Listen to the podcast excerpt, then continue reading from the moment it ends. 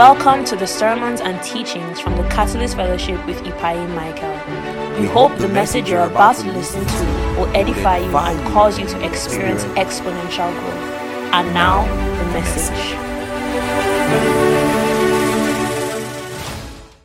What does it mean to be radical? You know, I think radical has been very associated to bad. That's why the first time you heard, I am a radical boy for Jesus, you were like, ah, they be saying that? I am a, how many of you heard that song? I am a radical boy for Jesus. I am a radical boy for Jesus. I am a friend of the Lord. And guess what? The boy that's been dressing good in all of the other videos decided to wear glasses and wear everything just to show us radicality. But that's the point. We always associate being radical with being bad, but not necessarily. Not necessarily. What does it mean to be radical? To be radical means to be far beyond the norm. Are you listening to me? To be what? To be far beyond the norm. When I say norm, that is far beyond what is normal. That's what it means to be radical. To be far beyond the normal. To be different from the usual. To be different from what is ordinary. You know, one of the things I cannot get over with uh, African parents and Nigerian parents. Who defines what is right from what is wrong in Africa and in Nigeria? Because if today, you see, your parents have been forcing you to cut your hair. If today all the street boys start cutting their hair skin, your parents will tell you that skin cut is not good.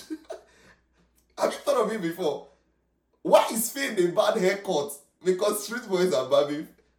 What? Do you understand what I'm saying? What defines what is normal? Who defines what is normal? And Anyways, back to the teaching.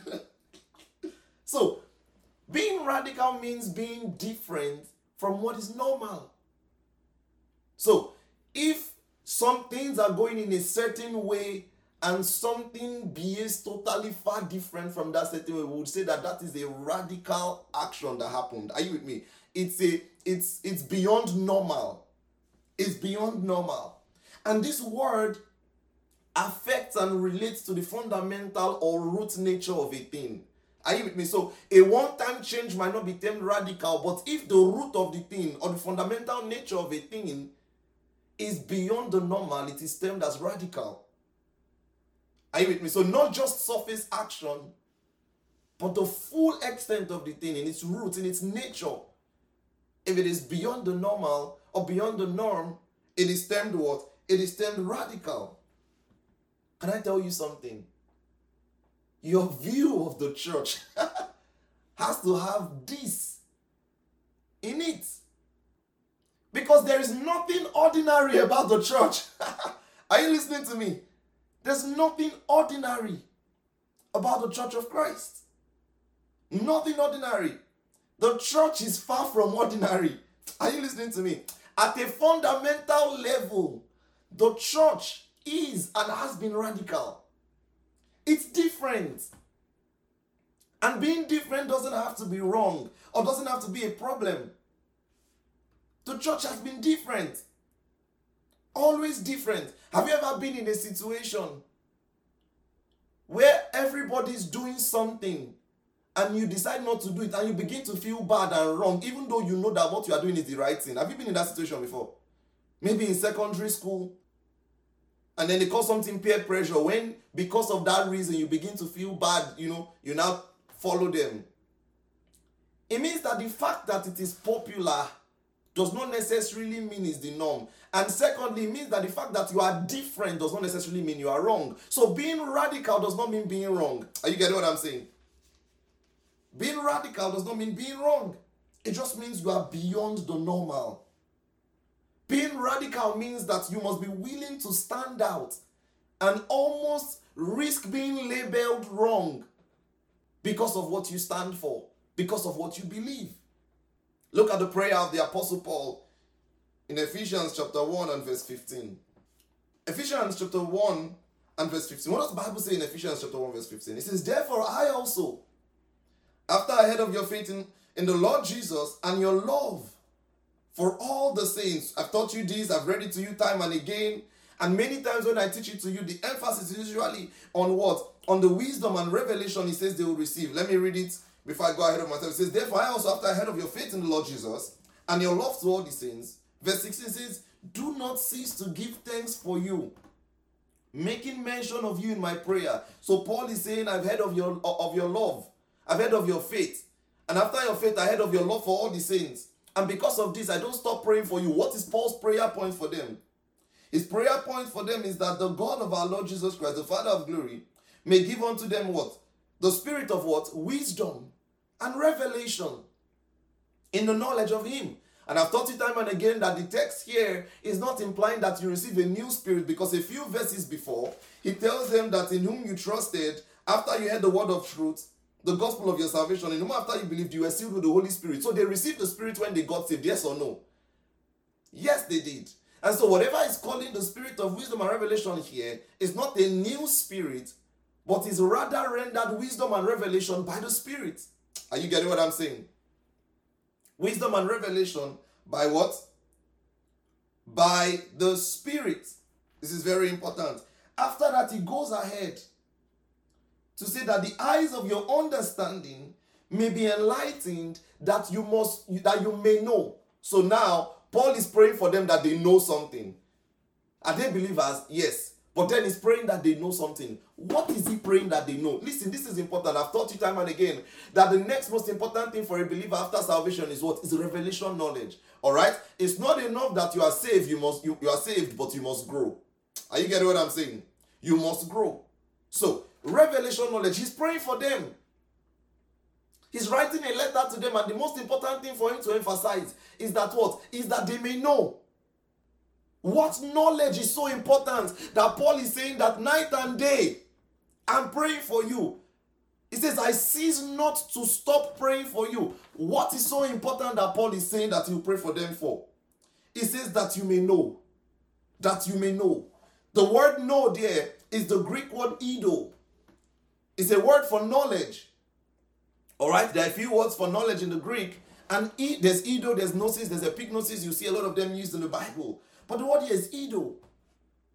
It means that their eyes would be flooded with light.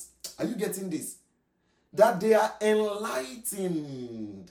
Almost as if you enter into a room and the room is filled with things that are of your benefit, but the light is off. So listen to me. The thing that can change your life might be two feet away from you, but you don't know why the light is off. Are you getting what I'm saying? I hope you are following me. But the light is off. What you need for your survival and for your life is right there. How many people in this world have passed by a Bible and never knew that the, the salvation of their soul is in that one material? How many times have you gone to Play Store and the material that you need for your salvation is just there at the click of a button? Are you getting what I'm saying? How many of you are even saved? And yet, the information, just because of lack of understanding, lack of enlightenment, is just right there. So, this is likened to a person who walks into a room and his lifesaver is two feet from him, but he doesn't know. But now Paul is praying that the light is switched on. Why? When the light comes on, you may know. Are you getting what I'm saying? That is Ido. That your eyes will be flooded with light. That your eyes will be flooded. That's what it means to be enlightened. Are you getting this? That's what it means to be enlightened. That your eyes will be flooded with light. Because you can't see it, so you can't feel it. But now your eyes will be flooded with light so that you may know. If the light is off, you can't even make attempts at it. But now it says your eyes will be flooded with light. So now all of a sudden the light is on. And so you have knowledge. You are enlightened. Verse 18, it says, having the eyes of your heart enlightened, Madro Becker. This is powerful. Having what? The lights of your eyes enlightened, that you may know what is the hope at which he has called you. So there's a hope of your calling. And what is the riches of his glorious inheritance in the saints? So, brothers and sisters, as a believer, you have a rich inheritance. The Apostle Paul is praying that you may know. Are you getting what I'm saying? that you may know. Because if you don't know, you cannot rightly appropriate it. Listen, if you don't know, you will not make attempts at it. If the light is off, you will not even try. He says that you may know. That you may know. So something happened to you when you believed in Jesus. And it's not automatic. You have to learn about it and know how to appropriate it for it to be effective in your life. I get what I'm saying. So Paul is saying something has happened to you at salvation. I'm praying for you that you may know. That you may know the riches of his glorious inheritance in the saints. That you may know. Say that I may know. That I may know. To be enlightened, there is the Greek word, I think is photizo, flooded with light. Flooded with light. That I may know that I may know, that I may come to full recognition of what has happened to me at salvation. In verse 19, and it says, What is the immeasurable greatness of his power towards us who believe, according to the working of his great might, that he walked in Christ? This is what he's praying that you should know. That you should know that there is an immeasurable what? Power. Do you know what immeasurable power means? There's no scale that can measure it. No way that you can define it. It's just immeasurable. It's beyond. Immeasurable power that is at work in you who believes. According to the working of a great might, that same power he worked in Christ when he raised Christ from the dead and made him to sit as his right hand in the heavenly places, far above all rule and authority and power and dominion, and above every name that is named, not only in this age but in the age to come. Please, are you listening to what I'm saying? And I've read this text to you plenty, plenty, plenty times. But you must see, you must see that Paul is praying that you know. That you know. So, yes, there is power wrought in you in Christ because of what he did, but there, there is more to it. Listen, he says that what? He says the same power that is giving that is toward you is the same power that he wrought in Christ when he raised him, right?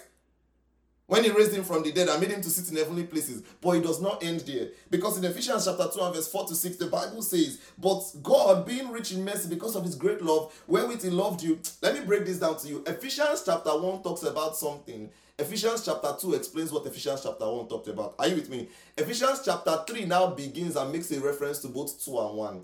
Are you getting what I'm saying? That's how that's how Ephesians is written. Let me be sure you are getting what I'm saying. Are you getting what I'm saying? It means that he's telling them that they may know something. He's praying for them to know. Then in two, he explains what he wants them to know. Are you getting it? What's the beginning of Ephesians chapter 2? Ephesians 2, verse 1. What does he say? And you are the quickened who were dead in trespasses. So now he begins to teach them. This was your former state. And this is your state now. So in verse 2, verse in 2, verse 4, he says, But God, being rich in mercy because of his great love where he loved you, it says, even when you were dead in trespasses, what did he do? He has made us alive with Christ, it says, By grace you have been saved. What does verse 6 say, everybody? Read it in your rooms. One to go. It says, And has raised us up with him, and what? And seated us with him in heavenly places in Christ Jesus. So listen, even though Ephesians chapter 1 says that God wrought a power in Jesus by raising him and making him to sit in heavenly places far above principality and power, Ephesians chapter 2 begins to tell you that it was not only Jesus Christ that God raised, God raised you with him and you were made to sit in him. That's the union that you have with Christ. I'm going to teach about this in camp meeting. Begin to whet your appetite, expectant for it. Our union with Christ. Our union with Christ. So now, not only is Jesus seated, I'm also seated with him in heavenly places. This is the revelation knowledge Paul is praying that you have. That everything is said about Christ Jesus in Ephesians chapter 1 and verse 19, where he says that he has made him to sit above every rule and power, and every dominion is also applying to you. So the theology for the authority of Jesus is the same theology for your authority. You are not ordinary. Are you getting what I'm teaching you? This is important. This is important. Because now there's a union between Christ and me. Everything God did in Christ, He did in me as well. So now that Jesus was exalted and made to sit in heavenly places above all power on this earth, all dominion, all rule, all might, same way He has made me to sit. And that seat is a place of authority. He has made me to sit with Him. I don't have a lot of time to explain this union, but He has made me to sit with Him. Far above principalities and powers, we are seated in Christ. We are seated in Christ. We are seated in Christ. Please, are you following me? Now, verse 22. Very important. Of Ephesians chapter 1. We just read 21, then 22 of Ephesians chapter 1. It says something powerful. Now you will know why verse 22 exists in the Bible. it's very important. It says, And he put all things under what? His feet. Whose feet? Jesus. All right? He put all things under his feet and gave him as head over what? All things to the church. He now says the church is his body, the fullness of him that fills all things. So listen to me. This is a metaphor. In the human biology, where is the head? Where is the body? Where is the feet? So guess what? He says that he has put Christ as the head of the church, which is what? The body. But guess what? It did not start with that. It started by saying he has put all things under what? His feet. The Bible did not put feet there as a mistake. It was still part of the metaphor. That what? That Christ is the head, the church is the body, and the feet is the feet of both the head and the body. So listen, he says he has put all things under his feet, that is both under the feet of Christ the head and under the feet of the church. Are you getting this? Under the feet of the church. Then he now says that the body is the fullness of Christ that fills in all. In all. So listen to me. The fact that Jesus is not here does not mean his ministry has stopped. He says we are the fullness of Christ. That is, we carry all that Christ has for us. And we fill the world with that knowledge. Are you getting it? So listen, if Jesus in his earthly ministry was not ordinary, there's nothing about the church that is ordinary. Are you getting what I'm saying? There is nothing about the church that is ordinary. Are you paying attention? There's nothing about the church that is ordinary. Nothing. So everywhere we go, we're making known the savor of his knowledge. Everywhere we go, we are representatives of Christ on this of Christ on this earth. Please, are you getting this? We're representatives of Christ on this earth. We show Jesus to the world in authority, in power, in witnessing. We show Jesus to the world. We're not ordinary. The fundamental nature of the church is not ordinary. He was born out of the death of Christ. It's not ordinary. Are you with me? The church is not just for religious soothing to answer the questions you don't have and make you feel good. No. No. Because similar to the radical existence of Jesus, the church is also radical. We have to continue that way. You have to understand. We are representatives of Christ. If Christ came and broke everything that was normal, then we also are not ordinary. He defied what? The laws of science, space time. What did Jesus not do?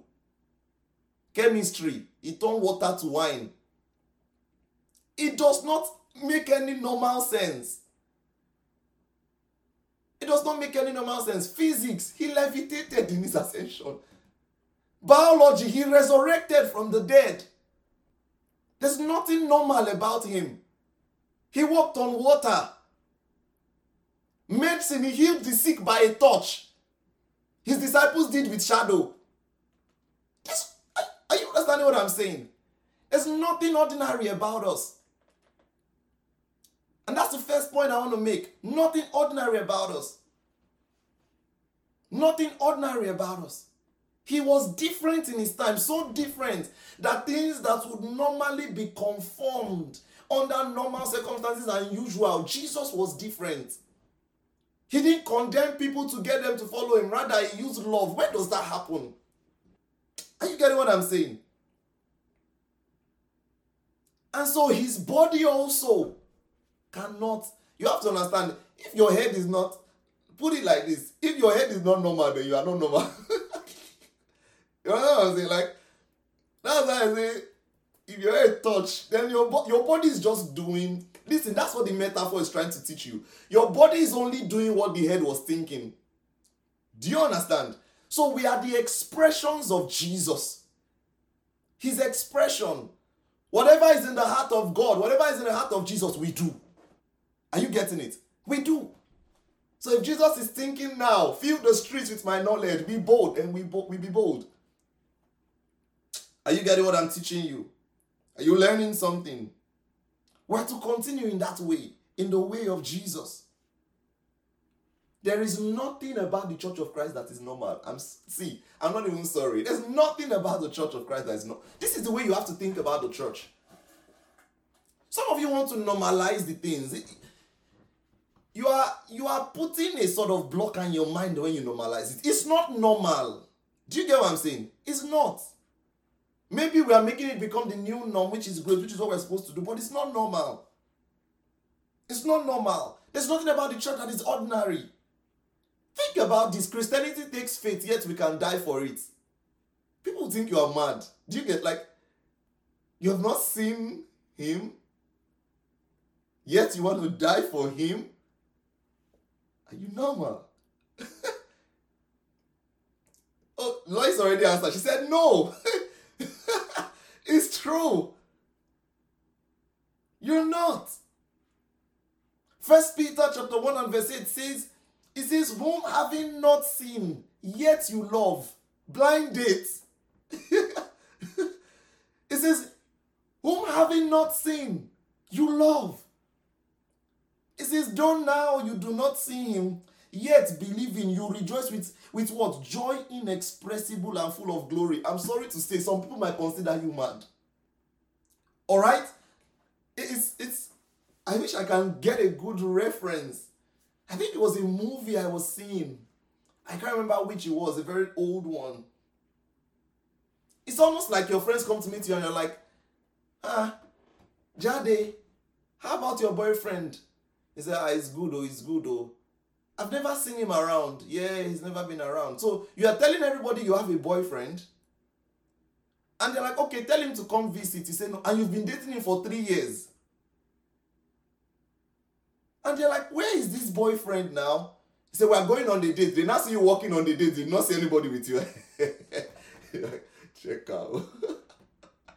Check out. They, they will just consider that, ah, little low. This one has gone. No. Maybe your date is at but you just say turn left, turn left, turn left, turn left. If you catch it, you know what I'm talking about. If you don't catch it, forget about it. Okay, some of you caught that, yeah? Then one day, everybody has not seen this boyfriend. You now start rejoicing. Whoa, yes, yes, yes, yes, yes, yes, yes. And you are rejoicing. You're like, oh my God. You're like, what happened? He proposed to me. Where is he? Glory. you know, that's almost how it seems to unsaved people. When you are rejoicing about Jesus and you've not. Peter said, whom having not seen, you are rejoicing with what? With joy inexpressible, joy unspeakable. You're just rejoicing. You can't stop. You can't stop. It says, full of glory. It says, receiving the end of your faith, the salvation of your soul. Listen, nothing is normal about it. This does not mean it's not true. Are you with me? There's nothing normal about it. In the world, seeing is believing. In Christianity, believing is sin. It's not normal. Are you with me?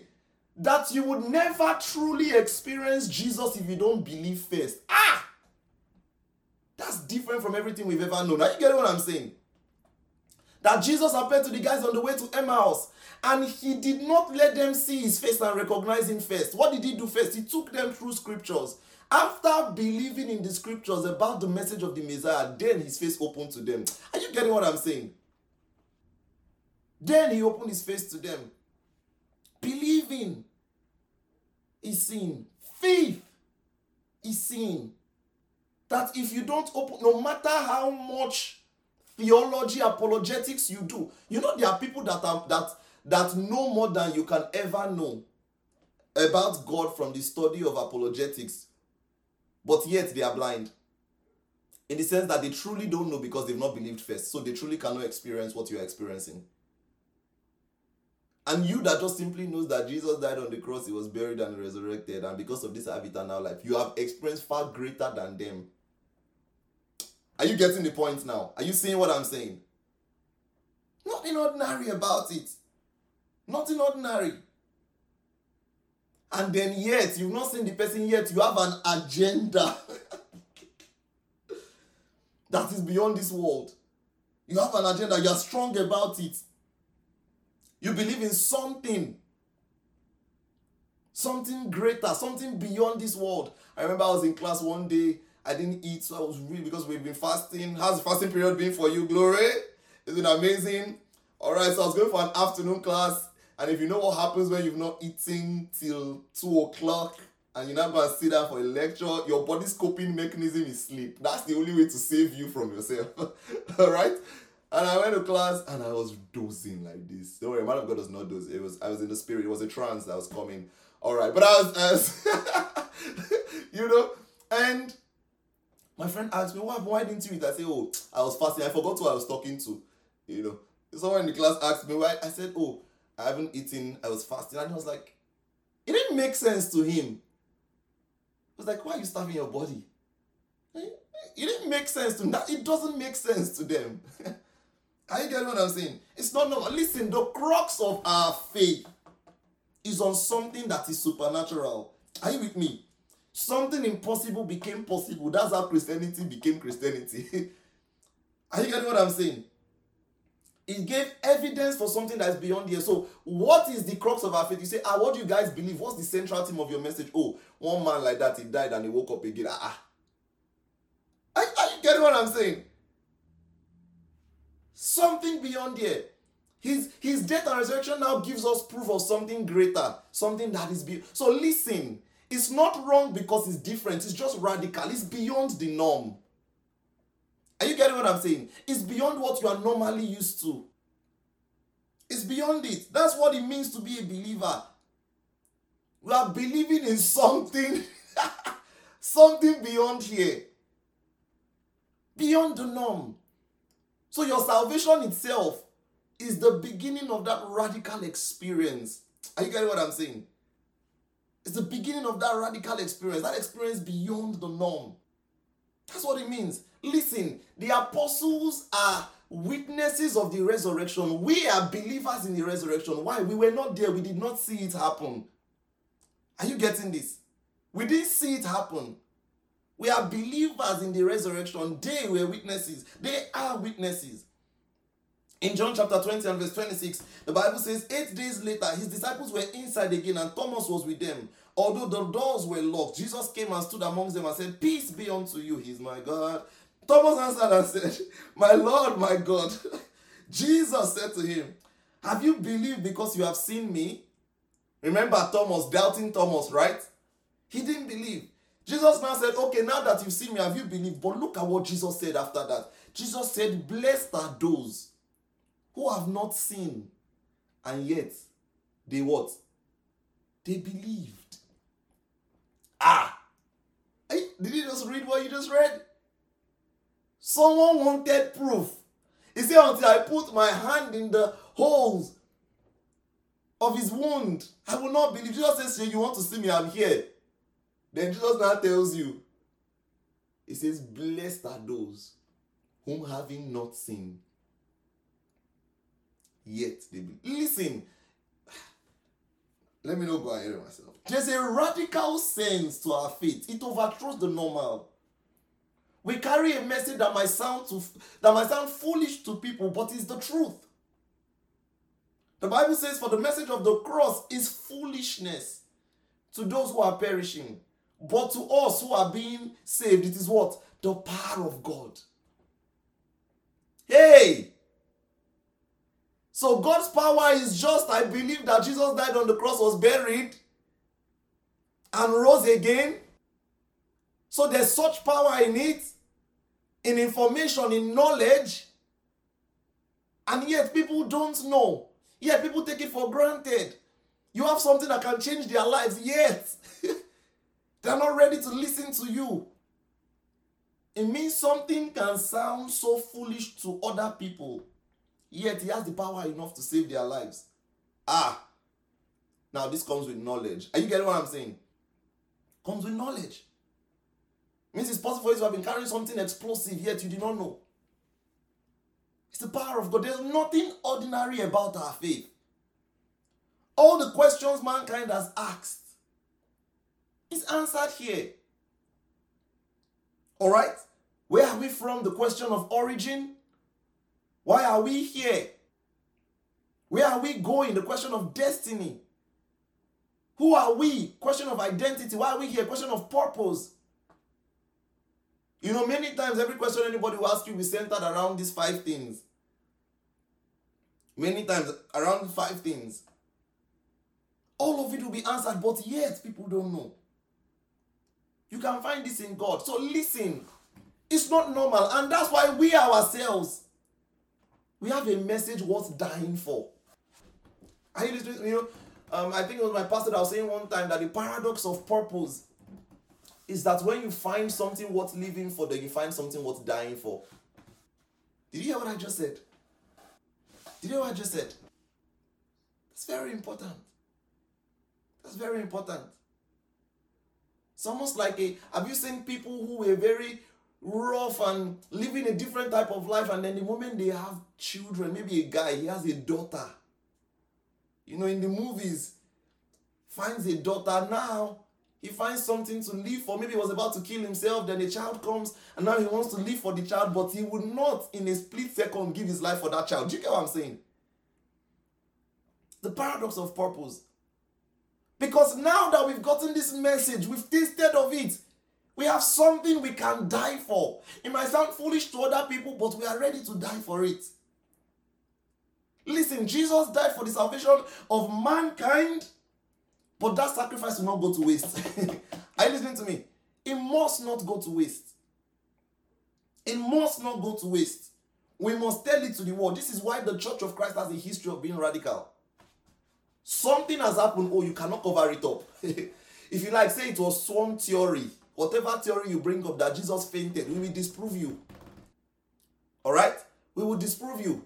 If you like, say that they came to steal his body. We'll ask you what happened to the Roman soldiers that were there. We'll ask you why there was no record of anything happening to them after.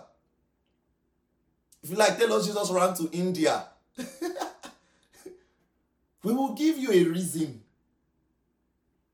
Are you following me? We will prove it to you. God knows why he made those things happen that way so that there will be no no dispute if he truly if Jesus truly died.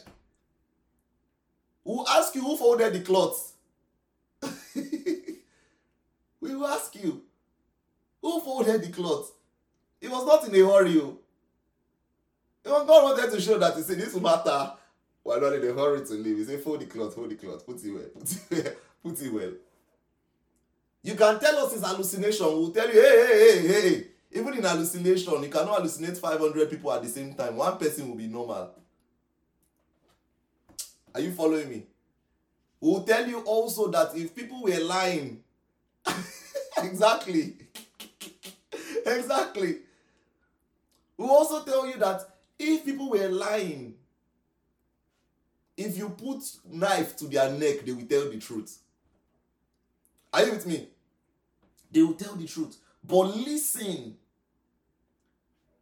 this is very, very important. When Jesus died, the apostles ran away, which shows you, first of all, that they were growing. They were not men of extraordinary faith. I get what I'm saying. They were not men of extraordinary faith. They ran away when Jesus was going to be killed.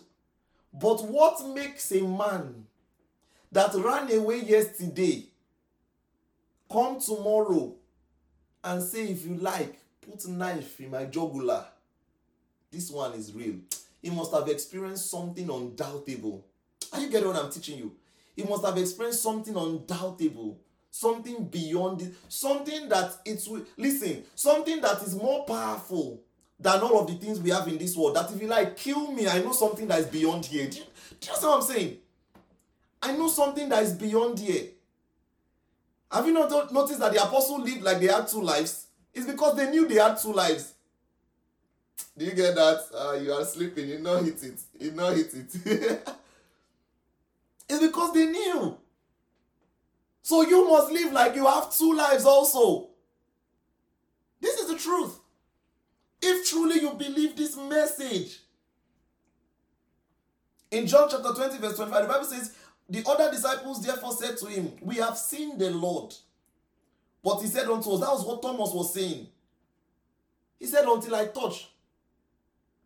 Please, are you following me? In Acts chapter 2, verse 32, the, the, this was how they started to talk. They said, God has raised this Jesus to life, and we are witnesses of it. We are witnesses. That's why John can come and write in First John chapter 1 and 1 and say that which was from the beginning, which we have heard, which we have seen with our eyes, we have looked upon, our, our hands have handled the word of life. Are you with me? They felt it, they touched it. They touched it. John was talking about a personal functional experience. That's why when you consider the way the apostles died, you will know that they believed in something. Listen, two things that must come to your heart when you consider how they died Jesus is alive, Jesus is real. Are you getting what I'm saying? Jesus is alive, Jesus is real. And the church of Christ is driven by this, this revelation, this divine revelation. We are not just fanatics or hopeful people. This is not just religion, it's a historic fact that these things happen. On top of it, we have the witnessing of the Spirit. Please, are you following what I'm teaching you? On top of it, we have the witnessing of the Spirit. So look at how the disciples died. James, for example.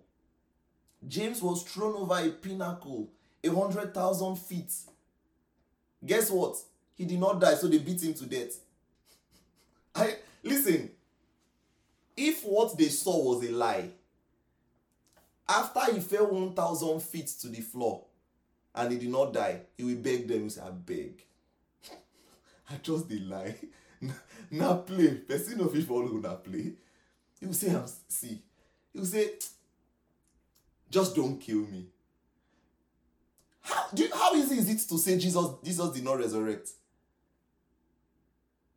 Do you know what I'm saying? It's simple, but listen, when something, when you experience something bigger than this world, that's when you can say, if you like, kill me. if you like, kill me. I know where I'm going. Please, are you following me? I know where I'm going. I've seen Jesus. He's alive. He's alive. Peter, Peter was was was hung on, on an X-shaped cross, cross rather.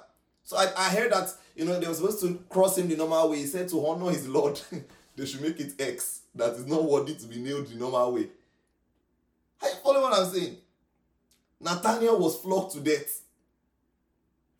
Are we reading the same things? Are, we, are you hearing what I'm hearing? Nathaniel was flogged to death. Andrew hung on an X-shaped cross. Thomas was stabbed with a spear in India. Stabbed with a spear in India. All in the name of the Lord's work. Jude was killed with arrows for not denying that Jesus resurrected. You, you have to understand, they put you and they say deny Jesus and they give you, psh, you know, arrow. One will not kill you immediately. So he must have had chance to say, wait, wait, wait, wait. I will confess. I will confess. Listen, these were people who ran away oh, the day Jesus died. Are you getting what I'm saying? You know, I like the Bible. The Bible is not scared to show us the weaknesses of the apostles and the weaknesses, the weaknesses of the men of God. Some of the most mighty men in the Bible had very great times of weaknesses as well. Are you getting what I'm saying? Very great and strong times of weakness. They ran away. That's why we preach the Bible the way it is. They ran away. So you might have been scared before you heard this teaching, but now something must change in your life, in your head. Are you getting what I'm saying? Understanding that the church is radical in its sense. Arrows that killed him. Are you following me? You know Stephen's story? Stoned to death? Do you know what it means to be stoned to? I can't picture how gory. Jude was killed with, with arrows for not denying it. Matthias was stoned to death and beheaded. Paul was beheaded. Not only beheading, Paul spent time in prison, considerable amount of time in prison. Do you know what it means? I'm going to read the text for you. Do you know what it means for a man to be in prison? And the only thing he can do, Paul and Silas, they pray after praying, they sang after. Do you know they were? It was. I think it was Stephen that discussing me. They were not praying to escape. They were just worshiping God. One of the ways you would know, you, you have to understand. You are in prison. Bros, you are in prison, and the next thing you can do is to write letter to the church at Ephesus. I hope you, you are checking on other people's welfare. You are you are mediating for Onesimus. You say Philemon. Ah. They come and they tell you, don't go to Jerusalem because as I'm bound, you'll be bound. And he says, I'm going to that same Jerusalem. Listen, this is out of this world. It's not normal. It's not normal. Your parents will not understand it. Let me tell you now. When you pack your bag and say, I'm not staying in this country, people will not understand it. How about if the Lord says, stay in this country? You know what? People think the other way is sweet. What of the other way around? Your parents want you to travel. The Lord tells you that your call is in, the, is in Nigeria. Now it's becoming real. Now it's becoming real. Beyond the normal. Now you are getting what I'm saying. Now you're getting what I'm saying. One of the ways we begin to see, we see it from young me. when we did school, prayer meeting, when we have meetings like this, pack our load, sign pass. Lagos. there was one weekend, I can never forget that weekend. We had three programs planned, I think three or two.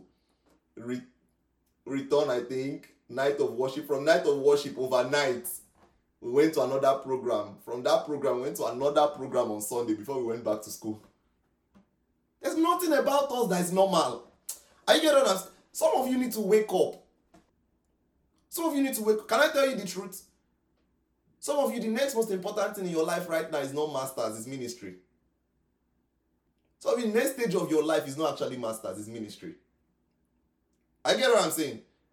I'm not saying masters is of the devil. Oh. I'm just saying some of you. Do you get what I'm saying? I'm doing a master's, so don't worry, I'm not talking down on masters. Even though it's not really masters I'm doing here, it's ministry. but the masters got me in for ministry.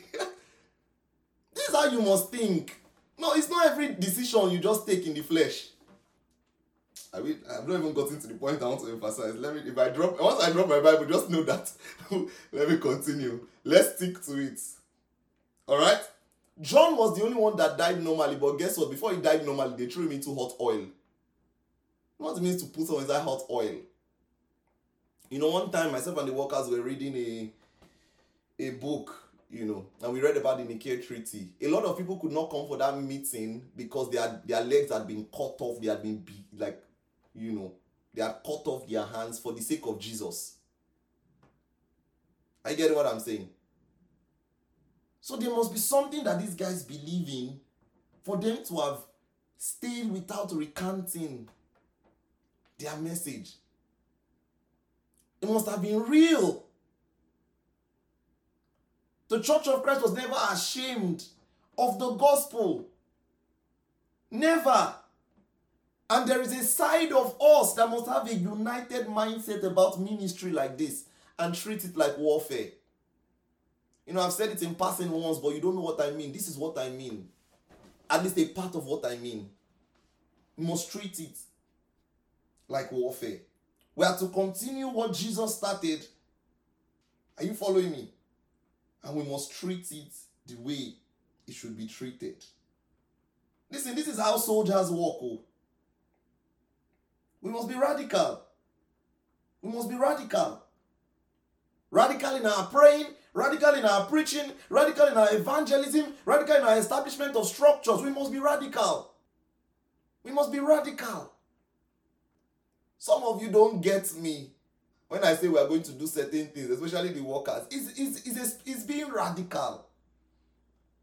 I wake up one morning and I say we are going to have a structure outside Babcock. Someone is like, this man, you like shooting beyond your power.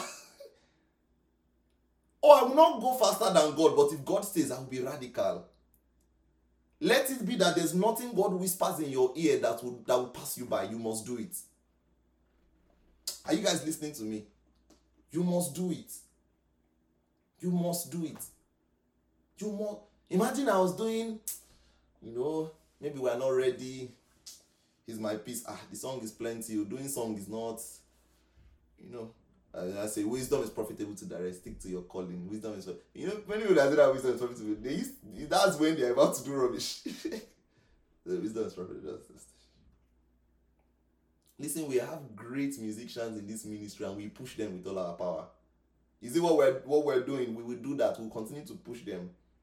I'll give you an example. Part of understanding your responsibility as a part of the body, and I'll reach there in a minute, is being able to support someone like Alex who has blessed you guys in many ways. Push him. Don't worry, I will emphasize it. We must go above and beyond. When I reach there, I'll teach it. We must go above and beyond. We must be innovative, creative, take whatever is available in our culture for Jesus. I get what I'm saying. We must be. We must be creative, thinking about things. What can I do? If you have been sitting so long and you've never had an idea to do ministry with what is in your hand, maybe you are not understanding what we are teaching yet. You cannot be idle now with everything God has given you. You are a writer. Please start writing a book. Can I tell you something? Your book does not necessarily need to be a theological exposition. Write a book about Jesus, about the gospel. Are you with me? Yes, do your due diligence, but start there. Start there. What is grace? Oh, you have enough material on grace. Do you understand? Just transcribe what you've learned. Start. The truth. See, if you want to start, some of you, Maybe you know people that have a problem with the grace message. Write a book on hyper grace. The title enough will attract people. See as I did the flow. Hyper grace. Ah, I will not read that book. Will not tell the people. Your advertisement to be don't judge a book by its cover. Oh yeah. You see wisdom. They go read them. Because now you want to emphasize to them that it's not grace if it's not hyper. Are you getting what I'm saying? So what does hyper grace mean? Does it mean continue in sin that grace may abound? just start from the foundation with them. Can I tell you something? When you want to write books like that, don't go straight to the point. Establish the gospel so that anybody that reads it will learn the gospel. Teach how to interpret the Bible small. Then make your point. By the time you finish, you have hardcover. you have hardcover book. Put it out. You must do something. Social media page. How about do Instagram live? Invite me, I will come and talk. Don't worry. I will come and talk. I will call people for you to come and talk. Are you with me? Listen, next year, by the grace of God, apart from the album I'm thinking of us working on, one thing that I want us to work on as a family is pushing our creatives. I've intentionally started now. You know, in the first version, we didn't put Alex's name. Now we put his name there. Uh, put it. Know that name. All right? Know that name. All right? So we must take everything in our culture everything we can find for jesus. We must take everything. Everything. Music. What has god placed in your hand? Use it. Use it. Hallelujah we must wake up oh, to much praying together together. Listen, some of the things that have made us stronger as the Catalyst community is praying together. Together, we've seen people healed. Together, we pray for the sick. Together, when someone had precancerous cell, we declared here. Together, we received the prophecy of the dynamic spread. But we didn't just receive it together, we also prayed on it together. And now that it's being fulfilled, what is happening? We're excited and rejoicing together. We are stronger together. Are you getting it? But not just stronger together, we are also radical together. Why? One of us is stronger because many of us are behind the person. Your business cannot suffer because if 61 people buy your product, it's money first. If we wear it, it's publicity. You get it at the talk? It's important. It's important. If you post, as long as it's correct and it's not rubbish theology, we repost. All right? This is important. We're radical together. So when it comes to ministry, listen, this is where I've been going since. We must learn to put aside our differences. I must have your back, and you must have mine. I know I've been emphasizing our union in Christ's family, but listen, one thing that must unite us as equally as revelation knowledge is ministry. Are you with me? This is how soldiers are. It doesn't matter what is happening in their personal lives. If they go to war together, it's one single principle. You must have my back and I must have your back. Are you getting it? You must have my back and I must have your back. When they are breaking into a room, all right, they don't consider what is behind. Why? They have somebody to cover. You, are you understand what I'm saying? So when they walk into a room, this is more pictorial to give you an idea of what I'm talking about. When they walk into a room, one person is walking straight, but he does not turn left and right. He goes straight. This is how SWAT people in those movies break movies. The next person turns left and the next person turns right. Why? I am sure that as I'm going straight, I don't have to be scared of anybody shooting me from behind. Why? I have brothers that are watching left hand. Why do you think when they come back, they are usually closer to each other? There's a way to work as a unit. I can trust you with my life. You see, you know, I've had experiences also playing multiplayer games, right? Multiplayer shooters. One of the worst things to do is when you enter one of those shooters like Call of Duty and you don't know anybody and everybody goes to spawn in different places. Or if you play Fortnite, they just spawn in different places. But if you have someone having your back, you'll be saved. You know, I introduced Simi to it one of these. They were playing Fortnite. When she played alone, they killed her. When she played with me, I had her back and we were first in the. You see? Anyways, but are you getting what I'm saying? This is important. Very important. That in this world, my life is in your hands and your life is in my hand. You have to think like that. My life is in your hand, your life is in my hand. Because there will be times when I'm down. There will be times when the devil wants to tear me down, when my flesh wants to tear me down. But guess what? I'm not alone. So, like Liverpool, you will say, We never walk alone. Is it Liverpool or Man I don't know how to say it. Anyways, but you never walk alone in the faith. Can you say you never, I never walk alone? I never walk alone. I never walk alone. I never walk alone. This is important. I never walk alone. I never walk alone. We have a common mission and it must unite us.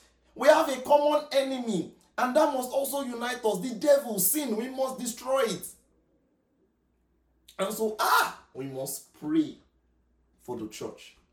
We must pray for our brothers and sisters. Because we know we are in this together. And at the same time, we must not lose our own people while we are trying to get others. Are you getting this?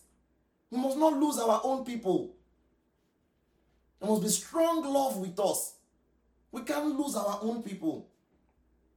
Certain things that the church is radical about. We've seen radicality in preaching. Look at Paul traveling city to city, facing perils of time. They say, hey, don't travel for that preaching, no. They are kidnapping on the road. Paul experienced shipwreck. Road is bad, road is bad, road is bad. Don't travel. Hey, hey, don't travel. Listen, I'm not saying don't care for your life. But I'm saying there's a side of being radical that doesn't care. That doesn't care. That doesn't care for just for, for your own life because there are billions of souls to be won. Can I tell you something? You cannot say a billion souls in a thousand cities if you don't have this mindset. It's a radical mindset that does this. You say preaching, preaching, preaching. Are you the one that will preach? Are you the one that will preach? you say, yes, sir. If I don't preach it, nobody will preach it, sir. I have a call of God on my life. It's a radical side. So in Acts chapter 2, verse 42, the Bible says, and they continued in the apostles' doctrine and fellowship. This was the culture of the church. Sometimes the reason why you must come to church is because you know it's beyond you. Everything we've taught you is important, but you must. This is also an important factor. It's beyond you. They continued in doctrine, in fellowship, and in breaking of bread and prayer. It says, And fear came upon many souls, and many wonders, wonder designs that were done by the apostles. And all that believed were God, were what? They were hey, 44, everybody. It says, All that believed were what? Together. Together. And what? Had all things common. Catalyst community, you must have all things common. That's why you must know one another. You must have all things common. Anyways, I'm blessed to you people. I can praise you for the little you've done, but also encourage you to do more. Because we'll be fundraisers for this catalyst. that one I'm sure of. But I must encourage you to do more. This comes with sacrificial giving. And thank you guys that have been doing so for so long. You are amazing. But I must urge you that more can be done. Are you following me? More can be done. Much more. So being radical goes to your spending as well. Where's your salary? So we were doing camp meeting. I remember our first camp meeting in Catalyst community. I had no money. I just got a job that was paying me 50,000 naira at the time. First ever job. They paid me my salary. I did not even do it. I just carried it. I bought about three bags of pure water, I think, or four bags of pure water. Paid for somebody to cook food for us. Paid for the hall in Ikorodu. Paid for a few things. My salary was done. We came to the meeting. Guess what? In the meeting, my next job was actually calling me. in the meeting, oh. So now we did that. And I was thinking, God, I'll get home. How would I be going to work? How would I be? No, I wasn't getting 50k. I was getting 30k. It was the next job that was 50k. I was getting 30k. I spent all the 30k on that camp. I was in the camp meeting. They were emailing me for a deadline for a task I was supposed to do for the job. I was not there. But in the meeting, the Lord told me I was going to get the next job. it was so funny. So we finished the meeting. I got home. I checked my email. Oh my God. So I called the lady. I said, Hi, I'm sorry. I just saw the email. I was not on my phone. I was at the retreat. You know the funny thing, I used to tell people when I do things of God. I don't know. People don't say, but me, I was like, I was at the retreat. I'm so sorry. My phone was off. You know. Um, but I'm sorry. I can't. I can't, I still did it because when I got home, immediately I saw it. I sent an email. I did it, and then and then she said, Okay, that's fine. I'll get back to you. So she called me hours after, and she said, Hello. We've decided to give you the job for just one reason. First of all, because after you saw it, you went ahead to do it. Secondly, you know, when you called, I saw that you really wanted. In my mind, I knew that it was not those. Now, God, you cannot tell me because I, I I missed the deadline. All right, there was nothing in my CV that was good enough. They had someone else. Can I tell you something? They employed two of us. They wanted to employ one person. Are you getting what I'm saying? But she employed the two of us. Are you understand what I'm saying? I'm sure that God has something to do with it. it's not me. It's not because I called you. What did I do in the task that is so separate, special? I did it under 10 minutes, so I knew I didn't do it as, as good enough, self. It's God. It says they have all things in common. Anyways, my emphasis was more on the fact that everything I had at the time, and even till now, by the grace of God, I want to be able to give to the church. There's a radical side to it, to your giving, to brothers and sisters, to your praying, to your praying. So if you know that praying more would help you in the things of God, oh, then pray more. Oh. This prayer will die here. Are you getting what I'm teaching you? This is the culture of the church. They gathered and they prayed. So when it's time to gather, don't be the odd one out. They say now only una get church, catalyst, catalyst, catalyst. You not focus on your studies. Is we are radical. We're not normal. We're not normal. There's nothing normal about us. What I'm teaching you is that people will say what they like, but you don't have. It doesn't have to touch you. Just accept from the beginning that you are not okay. so nothing will touch you. All right? Nothing will shift you. Look at Peter's miraculous release. The Bible says something very serious and important. It says that what the church continued. Go to Acts chapter 12. In verse 5, the Bible says, But prayer was made without ceasing of the church of God for him. Ah! Do you know what without ceasing means? That you'll be hungry, you say, you know what? You know, I know food is good, food is important, but right now I must hold on and pray because this is more important. Lord, for this city. Lord, for Babcock University, Lord, for Nigeria, the gospel prevails. The work that we've started here, at a laborebecata. you hold, you pray, you extend, you spend yourself there because you know you cover distance in prayer. So if you know you cover distance in prayer and more ground in prayer, then you must give more efforts to prayer. You get what I'm saying? You must give more efforts to prayer. So in being radical together, we must be radical in prayer. How about preaching? We gave an assignment to evangelize to two people, and then you say, Ah, I know it's true that P. Mike said, but there are more souls to be won. I myself, I want to do five. I want to do ten. Can I tell you something? It's a heart that is ready like that that God will work with. The Catalyst community is a product of such instructions. They said disciple 20 people for 2021. I was praying and instantly I heard the Lord say, You are going to do 10 times that number. I said, I'm ready, Lord.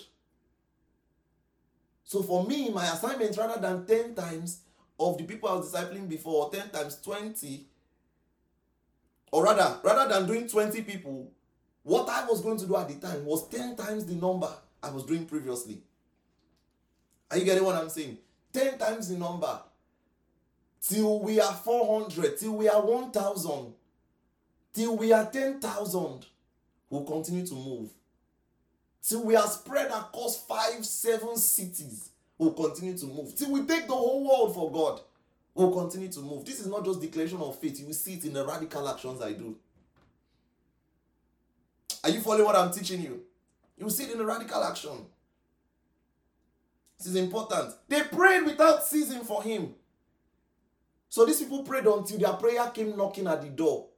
So the answers to their prayer came knocking at the door for them. They did not stop. Are you following what I'm teaching you?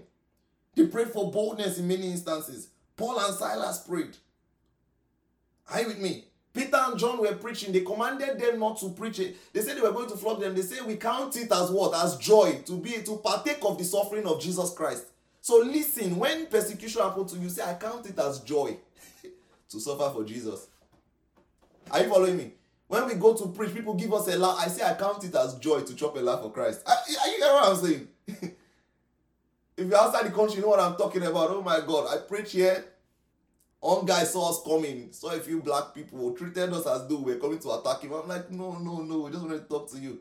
One saw us, they say, hi, can I share something with you? Say, sorry, we're Jewish, we don't, we're not interested. I'm like, what did they do you now? you know, some other people, one girl I was calling her, she just walked away. I pay me, oh they pay me. I say, who they toast you now? They work like say and they toast you. you know, they do this thing. It. And we don't chop Ella died. But apart from the Ella, we've had good conversations with some people. So I count it as joy. Because at least I don't sit there in one place and, and I'm not trying. I'm trying. I keep going. I keep trying. Let me not lie. One time he hits my ah, he hits my self-esteem. P Mike. Apologetics, Baba. They they give you a lie like this. They know they listen to you. Upon all your prayer, ah, I knock me, make I don't lie. That day I say, God, what have I done? Are you sure you sent me here? I say, my Jesus.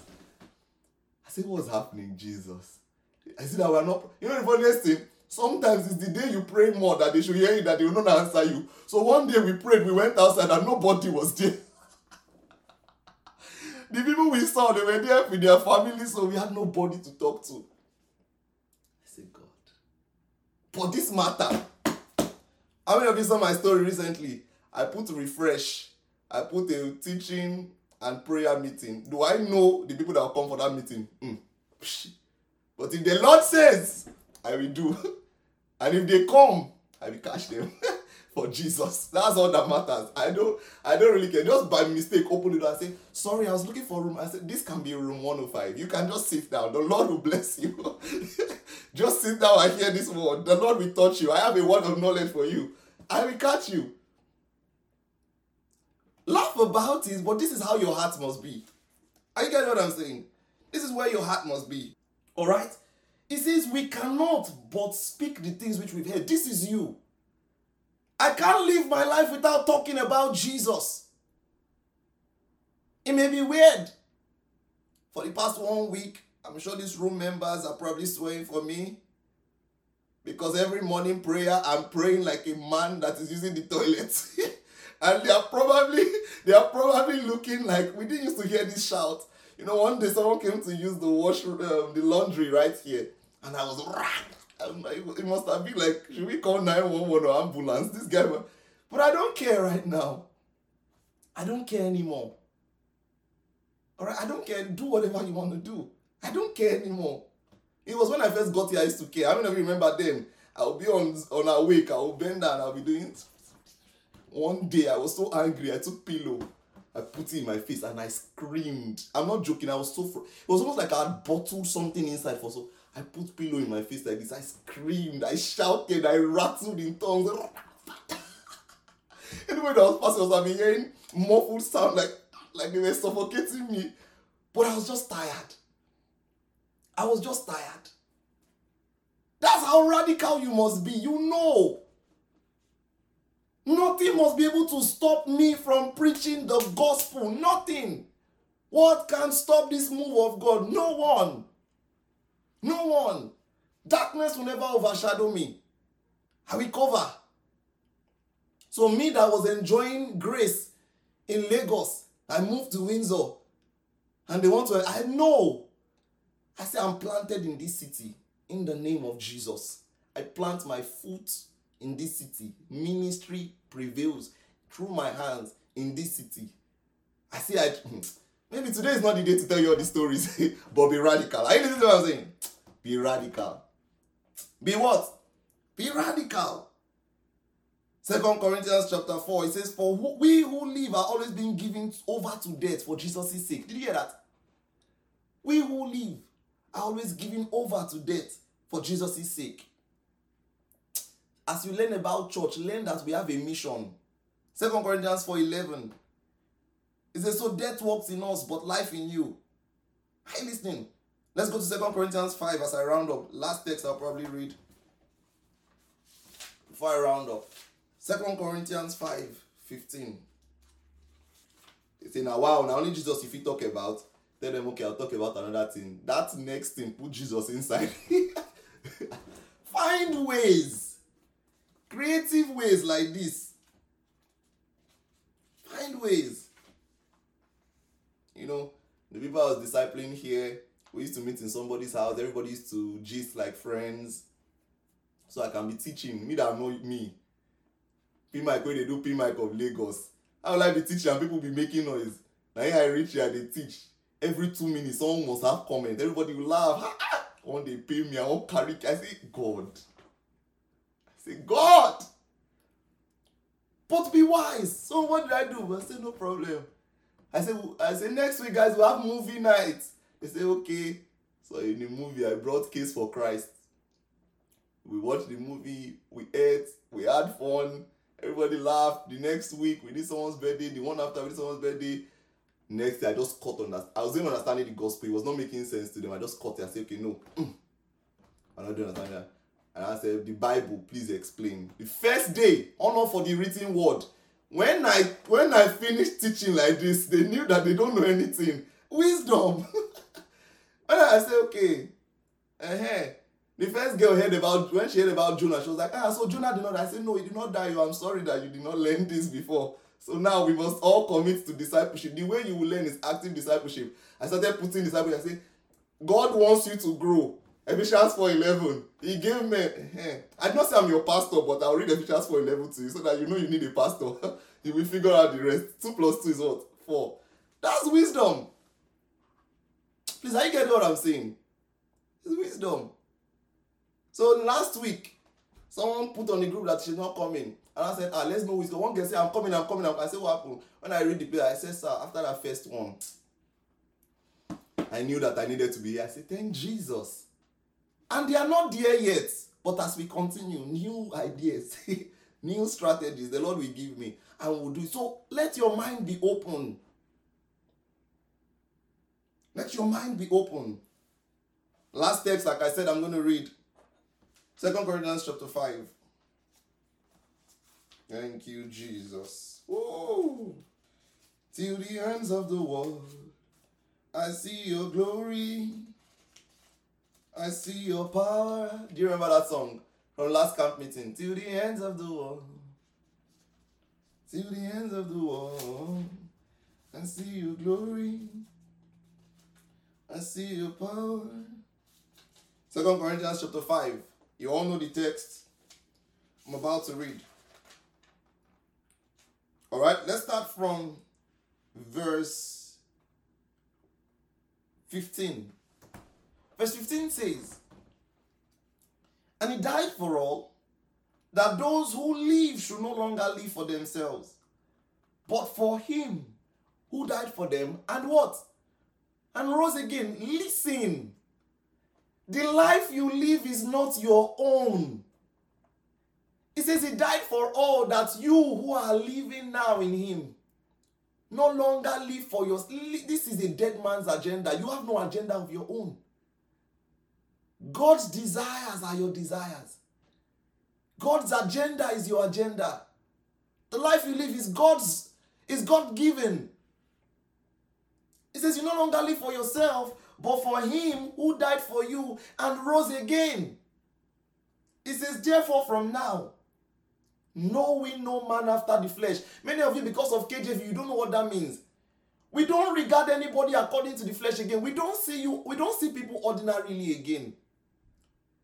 It says, even though we've known Christ according to the flesh, yet now we know him just no longer.